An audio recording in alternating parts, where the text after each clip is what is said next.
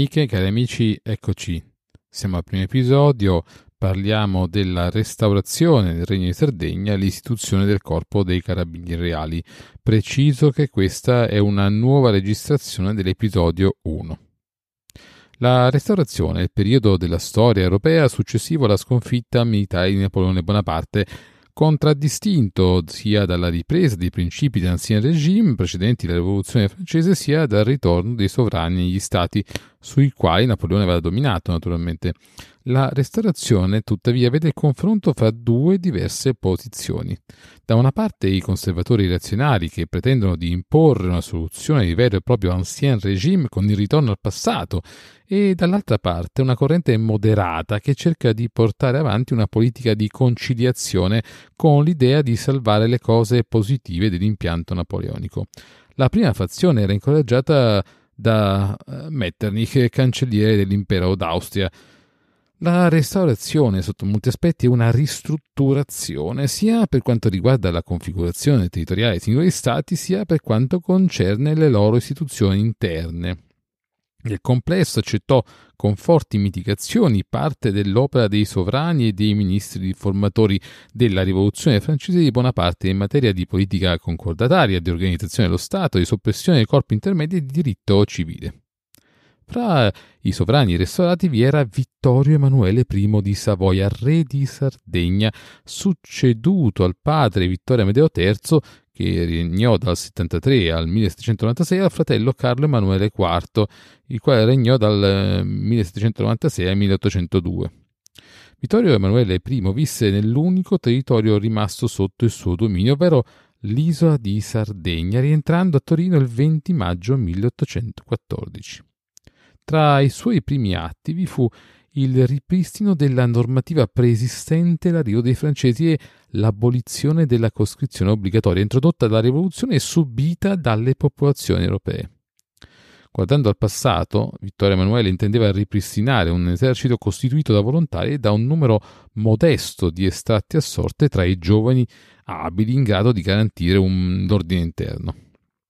Da un punto di vista militare, furono ricostituiti i vecchi reggimenti, richiamando in servizio ufficiali che avevano prestato servizio sotto il fratello e il padre di Vittorio Emanuele. Tale sistema dovette cambiare dopo poco. La maggior parte di tali richiamati, chiaramente, non era in grado di tornare a esercitare un comando verso soldati, molti dei quali avevano partecipato a numerose campagne con le bandiere imperiali. Inoltre la ricostituzione andò avanti anche allo scopo di evitare l'ingombrante presenza austriaca. Per il mantenimento della sicurezza pubblica si pensò a qualcosa di diverso che in antico regime non esisteva. C'era bisogno di un corpo militare destinato quasi del tutto a tale funzione. Per questo motivo la segreteria di guerra e marina affidò al capitano Luigi Prunotti, reggente di Pinerolo, una prima proposta che figura come progetto di istituzione di un corpo militare per il mantenimento del buon ordine presentato a inizi di giugno 1814. Va detto anche che già dal 24 maggio precedente la tutela dell'ordine pubblico fu affidata temporaneamente ai piemontesi che avevano militato nella disciolta gendarmeria imperiale francese e che erano rimasti nei territori di terraferma. Al progetto di Pnotti si affiancò quello elaborato da una commissione composta da Giuseppe Alessandro Taon di Revel, luogotenente generale e governatore della città e provincia di Torino, e da Francesco David. Quest'ultimo tra il 1791 e il 1795 aveva formato e comandato il corpo militare della police delle province di Novara, Vigeno e Lomellina. La prima novità della commissione fu rappresentata dal titolo progetto di istruzione provvisoria per il Corpo dei Carabinieri Reali con il seguente sottotitolo Funzioni ordinarie dei Carabinieri Reali, servizio giornaliero delle brigate a piedi e a cavallo e in che egli consiste come deve essere comandato ed eseguito. Tale documento è il primo che indica l'attribuzione del nome dei militari di quel corpo, i carabinieri reali per l'appunto, eh, che Prunotte aveva più prudentemente indicato come militari o come soldati. Il termine carabiniere esisteva già nelle milizie sabaude, ma solo nel senso etimologico di portatore di carabina, prima di servire a designare esclusivamente i militari del nuovo corpo. Il progetto finale vide eh, fondere due proposte e quindi prevedeva un organico iniziale di 27 ufficiali, 17 marescialli eh, di Logis o d'alloggio, 120 brigadieri e 639 carabinieri, per un totale di 776 uomini di bassa forza, come si diceva allora. I compiti attribuiti ai militari erano ricercare malfattori, i ladri delle pubbliche strade, gli assassini, gli incendiari, arrestare quelli che devastano boschi, raccolte eh, canali, invigilare sui contrabbandieri, arrestare quelli che per imprudenza o negligenza o per la rapidità dei loro cavalli avranno offeso una persona sulle strade, nelle contrade o in altri luoghi, estendere processi verbali di tutti i cadaveri ritrovati, arrestare quelli che terranno giochi d'azzardo o altri giochi proibiti. Erano anche citaz- citate azioni a difesa dell'istituzione, come ad esempio dissipare con la forza tutti gli assembramenti armati e non armati a malfine, prendere tutti quelli che saranno trovati esercenti di fatto e violenze contro la sicurezza delle persone, come pure riguardo alle proprietà pubbliche e particolari. Infatti i carabinieri reali erano autorizzati a visitare alberghi e osterie anche di notte se esigenze del servizio richiedevano.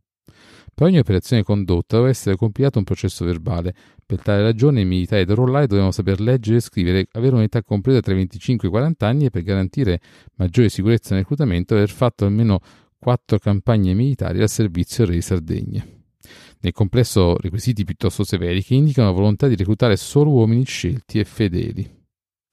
Il 13 luglio 1814 furono emanate le leggi patenti con le quali fu creato il Corpo dei Carabinieri Reali e la Ispezione Generale Buon Governo. In tale progetto risulta evidente come Ispezione e Buon Governo e Corpo dei Carabinieri Reali fossero due istituti ben distinti. Il primo aveva la sovrintendenza generale della polizia con qualche gerenza anche nel campo giudiziario e amministrativo. I secondi costituivano una forza militare organica attraverso la quale si attuavano le determinazioni del buon governo, ma che già di per sé stessa garantiva l'osservanza delle leggi, difesa delle istituzioni, l'esercizio della giustizia e l'ordine pubblico. Le leggi patenti comprendono 16 articoli, dei quali 10 sono dedicati alla formazione del buon governo e 6 al corpo dei carabinieri. Nel preambolo si legge che si intende porre in esecuzione tutti quei mezzi che possono essere confacenti per riscoprire e sottoporre il rigore delle leggi malviventi e malintenzionati, prevenire le perniciose conseguenze che da soggetti di simile sorta, infesti sempre la società, derivare ne possono a danno dei privati dello Stato nel creare una direzione generale buon governo, specialmente incaricata di vegliare la conservazione della pubblica e privata della sicurezza e andare all'incontro di disordini che potrebbero intorbidarla, si ordina anche la formazione di un corpo di militari per buona condotta e sapienza distinti col nome dei carabinieri reali. Di particolare interesse per il corpo è l'articolo 6, stabilito che le deposizioni dei carabinieri abbiano la stessa forza di dei testimoni. L'articolo 11 riguarda i rapporti dei carabinieri con le autorità civili e militari. Queste non potevano distogliere i primi dalle loro funzioni se non in caso d'urgenza, richiedendone l'opera sempre per iscritto e dichiarandone i motivi.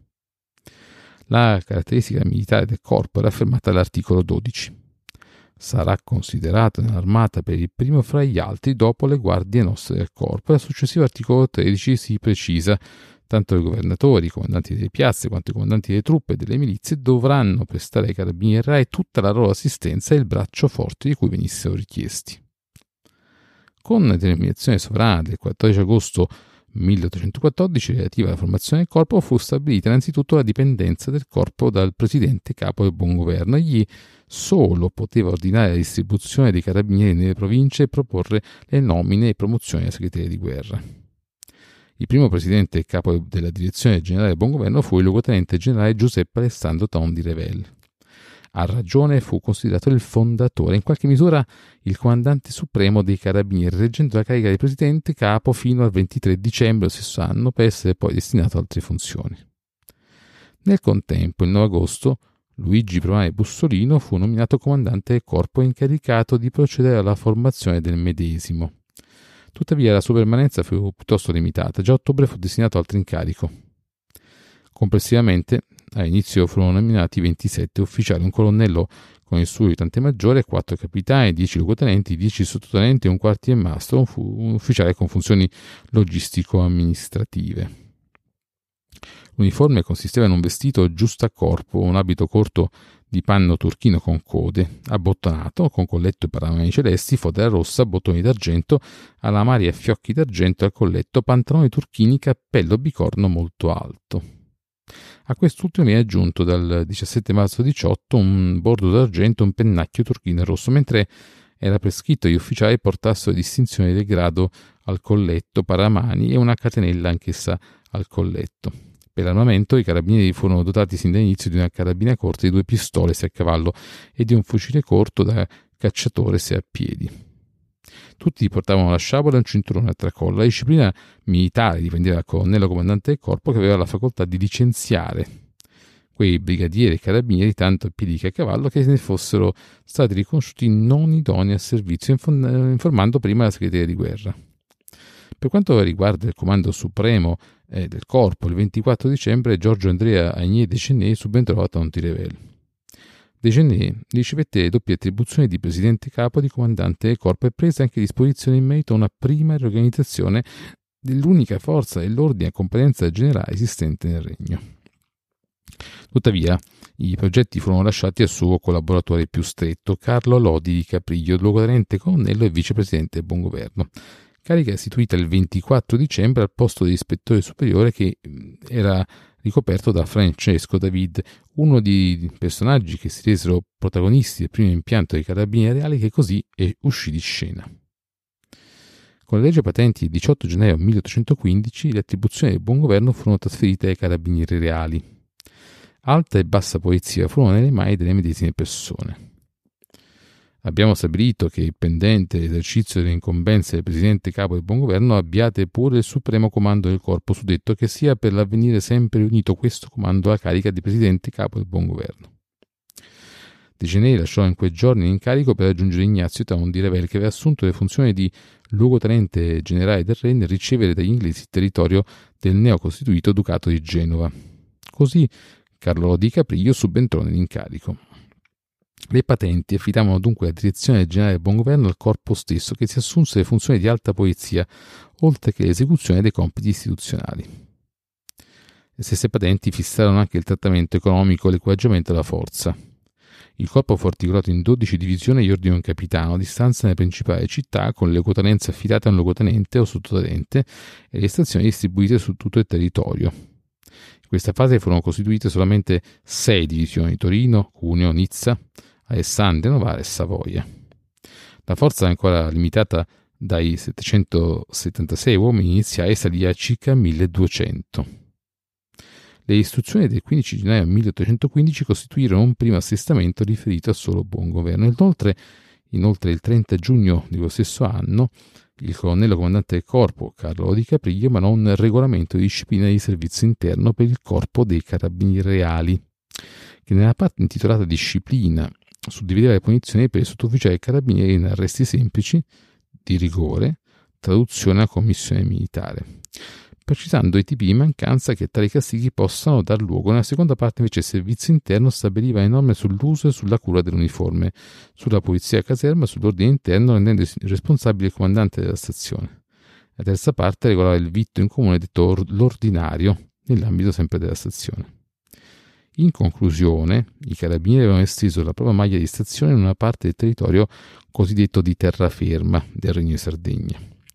Essi erano presenti in Piemonte, nel Nizzardo, nella Savoia, inizialmente non attribuita ai re di Sardegna. La loro circoscrizione non si estendeva né all'isola, che aveva i suoi corpi militari con funzione di polizia, ma ne parleremo in un altro episodio, né al Ducato di Genova, almeno inizialmente. Durante la presenza inglese in Liguria è stato costituito corpo di gendarmeria con gli elementi liguri della gendarmeria imperiale lì rimasti.